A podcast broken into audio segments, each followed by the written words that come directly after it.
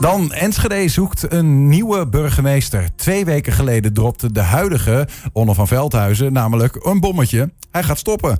Dat verraste vriend, vijand en zelfs de commissie die bezig was met zijn herbenoeming. Hij zou namelijk in oktober zijn tweede termijn van zes jaar beginnen. En nu moet de stad dus op zoek naar een ander. Maar hoe werkt dat eigenlijk? We gaan daarover praten met uh, politicoloog Henk van der Kolk. Goedemiddag Henk. Goeiedag. Welkom terug.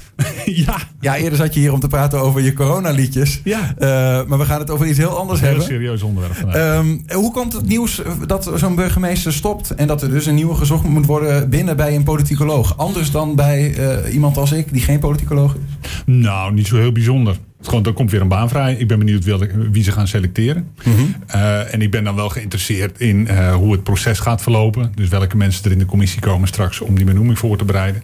Maar verder is het nou niet zo, zo dat ik daar uh, s'nachts wakker van ga liggen. Nee, nee, nee. Nou ja, even om dat te duiden, want je bent politicoloog. Een bekend politicoloog, ons bekend, zei ooit... politicologie is onderzoek doen naar hoe we met elkaar besluiten nemen. Ja. Weet je wie dat heeft gezegd? Nou, ik zelf zou het gezegd kunnen ja, hebben. Ja, want toen we onder Van Veldhuizen vonden, daarvoor ging Ja. ook, was ook een zoektocht. En toen hadden wij een programma daaraan gewijd, 053 zoekt. En toen uh, noemde jij dat zo even. Maar valt dit besluit van hè, um, hoe, m, hoe zoeken we nou met elkaar een nieuwe burgemeester, valt dat dan ook onder die wetenschap van Ja, politicologie? Zeker. Ja, zeker. Want je kan natuurlijk op heel veel verschillende manieren een, een besluit nemen over wie er burgemeester moet worden. Mhm. En in Nederland is daar ook heel veel debat over. Moet je een burgemeester rechtstreeks kiezen? Dus moeten we gewoon verkiezingen hebben uh, en dat iedereen daar een uitspraak over mag doen? Vinden we dat de gemeenteraad uh, echt moet kiezen? Dat is nu niet het geval. Of vinden we dat de koning dat wil zeggen de regering, dat wil zeggen een commissie die dat dan voorbereidt, dat die dat helemaal zelfstandig uh, moet, uh, moet besluiten. Ja. En dat betekent dus dat uh, de manier waarop je kiest wie er burgemeester wordt, is politiek. Dat is een manier om met elkaar een besluit te nemen. En de inrichting daarvan, dat is een keuze die we met elkaar moeten maken. Ja, precies. Ik snap wat je zegt. Uh, misschien kunnen we daar zo meteen nog wat iets dieper op ingaan. Uh, maar toch ook even om dat te duiden. Um, dat, dat, valt al, eigenlijk, dat viel me ook op toen ik die serie terugkeek, wat stukjes. Dat veel mensen op straat, ja, het gaat van links naar rechts. Als je, als je ze vraagt, wat doet een burgemeester eigenlijk? Ja. Wat is dat in een notendop? Burgemeester zit het college van uh, wethoud, burgemeester en wethouders voor. Dus het dagelijks bestuur van de gemeente, zeg maar. En zit ook de gemeenteraad voor. Mhm. Mm -hmm. En is toch een beetje het gezicht naar buiten toe ook van de gemeente. Dus hij moet een beetje naar Den Haag toe zeggen van ik ben Enschede. En, en deze kant gaan we een beetje op. Dus dat betekent ook dat hij bijvoorbeeld een rol speelt in de regio. Dat zijn een beetje de belangrijke Veiligheidsvoorzitter? Taken. Ja, hij heeft natuurlijk wat specifieke taken. Op het gebied van uh, openbare orde en veiligheid ja. uh, speelt hij een rol. Uh, dingen die je eigenlijk niet wilt overlaten aan de dagelijkse politiek. Dus die echt die rechtsstatelijke dingen. Daar is een burgemeester dan wat meer voor. Maar hij is echt heel onpolitiek. Dus zodra het gaat om keuzes, ja. echte keuzes die je moet maken... Ja, dan, dan is die burgemeester nog meer een voorzitter... dan iemand die in de lead is. Ja, het is weinig een mening, zeg maar, in bepaalde zaken. Ja, dat proberen ze in ieder geval uh, te voorkomen. Ja. Want je zegt ook van, hij is het gezicht naar buiten toe, hè? Um, zou je dan ook zeggen dat het eigenlijk normaal zou zijn... dat, dat een burgemeester na zijn eerste na een termijn van zes jaar... dat in ieder geval zijn eigen inwoners weet wie hij is? Dat zou je toch mogen hopen, ja. Wij gingen de straat op um, om te vragen... weet u wie Onno van Veldhuizen is? Weet u wie dat is? Ja, de burgemeester, dag? Nee, helemaal niet. Dat is onze burgemeester. Ja, Onno van Veldhuizen is onze burgemeester. Nee. Nee, sorry. Nee. Ja, dat, dat, dat, dat was hier een burgemeester. Onno van Veldhuizen. Oh jeetje. Ja, de naam zegt me wel wat, maar... Ik weet het niet. Burgemeester, denk ik. Burgemeester, hè? Ja, dat is een burgemeester van Enschede, geloof ik, of niet? Nee, maar ik ben sowieso heel slecht met BN'ers. Ja, de burgemeester, dacht ik. Ja. Wist je, wist je dat? Tuurlijk. maar van welke stad wil je natuurlijk weten? Nou, Enschede dus. Oh, is het zo? Oh, wat erg. Ja, dat vond ik wel mooi. Ja, toch, toch een aantal toch nog wel wat weinig bekend. Wat zegt dat over een burgemeester? Nou, ik denk dat de meeste burgemeesters wel met dit probleem kampen. Uh, iemand als uh, Sharon Dijksma of Femke Halsema, die burgemeester zijn van een grote Nederlandse stad. Die komen ook in het landelijke nieuws. Die komen ook regelmatig op televisie. Ik geloof dat we Onno niet zo vaak gezien hebben op de landelijke televisie. Dus ik kan me dat wel een beetje voorstellen dat hij, dat hij niet zo heel erg bekend is. Mm -hmm. um, ja, en wanneer kom je nou een bestuurder tegen in, in Enschede? Ja, bijna nooit. Dus ik vind het niet zo gek nee, dat veel mensen nee. hem niet kennen. En kijk, je moet wel echt bewust de krant lezen. En dan moet je ook die namen er een beetje bij uh, hebben. En wat ik al zei, bij politieke tegenstellingen kom je dan zijn naam eigenlijk niet tegen. Nee. Want het is juist degene die Nou, erboven boel- staat. erboven staat en de boel bij elkaar moet houden. Nee, Een voorzitter zie je niet, terwijl je de voor- en tegenstander, die zie je dan nog misschien een keer aan de kant voorbij komen. Hoe werkt dat dan, Henk, dat die, dat die, die eh, burgemeester... die komt eh, vaak, zoals het nu is, wel vanuit een politieke partij. Hè? Onder van Veldhuizen is een D66-man. Ja, maar dat komt natuurlijk niet uit de regio. Dus je kent hem in die zin niet. En, en hij heeft zijn carrière gemaakt in een andere gemeente. Ja. In het westen. Dus Maar hoezo hangt dat dan wel aan een partij, zeg maar? Want dat vind ik dan een beetje gek. dat is wel in afnemende mate zo. Maar je moet je een beetje burgemeester worden. In principe kan natuurlijk iedereen burgemeester worden. Maar je moet wel een beetje ervaring hebben met het voorzitten van een gemeenteraad. En je moet ook wel een beetje bestuurlijke ervaring hebben. Dus dat betekent dat Snappen je... hoe dat werkt in zo'n ja, snap hoe dat stadhuis. werkt en, en wat je wel en niet moet zeggen en wat wel en niet belangrijk is. Je moet de regels een beetje kennen. Mhm. Hoe leer je dat? Nou, bijvoorbeeld als wethouder of als topambtenaar. Nou, dan heb je maar een hele kleine pool. Want hoe word je wethouder? Ja, toch vanuit de gemeenteraad. En, en niet omdat je nou een manager bent van elder. Ja, een beetje wel, een paar wel, maar niet zo heel veel.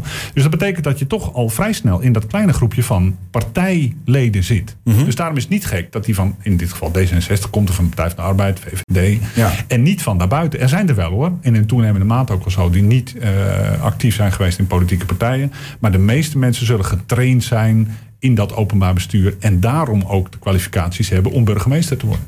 Onno van Veldhuizen die, die stopt er in ieder geval mee na deze termijn. 1 oktober moet er dan een nieuwe burgemeester zijn, denk ik, van Enschede. Nou, of misschien niet. is daar Ja, dat zal wel wat langer duren. Dat proces dat duurt wel een paar maanden langer. Want kun, kun je eh, vertellen, hoe, hoe gaat zo? Wat, wat, waar zijn ze dan nu mee bezig? Nu is er een commissie. Wat gaat er nu gebeuren tot aan die tijd? Is, is de commissie er al? Ja, er is in ieder geval er was een herbenoemingscommissie. Ja. En die zegt nu van ja, misschien worden wij nu wel de benoemingscommissie. Maar dat is nog onduidelijk volgens Daarom. mij. Dus er is nog niet eens echt officieel een, een commissie. En ik kan me voorstellen dat de mensen die eerst zeiden van nou, die herbenoeming, dat geloven we wel. Eh, ga jij maar in die commissie zitten. Mhm. Dat nu anderen denken, ja, maar als we een ander hebben, dan wil ik wel graag in die commissie zitten. Dus het is nog geen gelopen race wie er vanuit de gemeenteraad in de commissie gaat Zelfs zitten. die commissie wordt, wordt democratisch besloten Ja, dan? dat doet de gemeenteraad zelf. De gemeenteraad besluit wie er in die commissie zitten. Dus vanuit elke partij, of in ieder geval vanuit de meeste partijen, een afvaardiging. En dat moet dan weer niet te groot worden. Ik weet niet precies wat ze gaan besluiten. Ja. Maar goed, dan, dan speelt eh, de commissaris van de Koning een eh, belangrijke rol. Dus de provincie. Die, die, daar komen de, sollicitatie, de sollicitatiebrieven straks binnen. En die maken een eerste schifting. Dat doen ze wel in overleg. Maar ja, er zijn natuurlijk altijd mensen die eh, een keer een brief schrijven. En dat je denkt van, "M, wat moet jij? Nou, die eerste schifting die wordt gemaakt op het provinciehuis.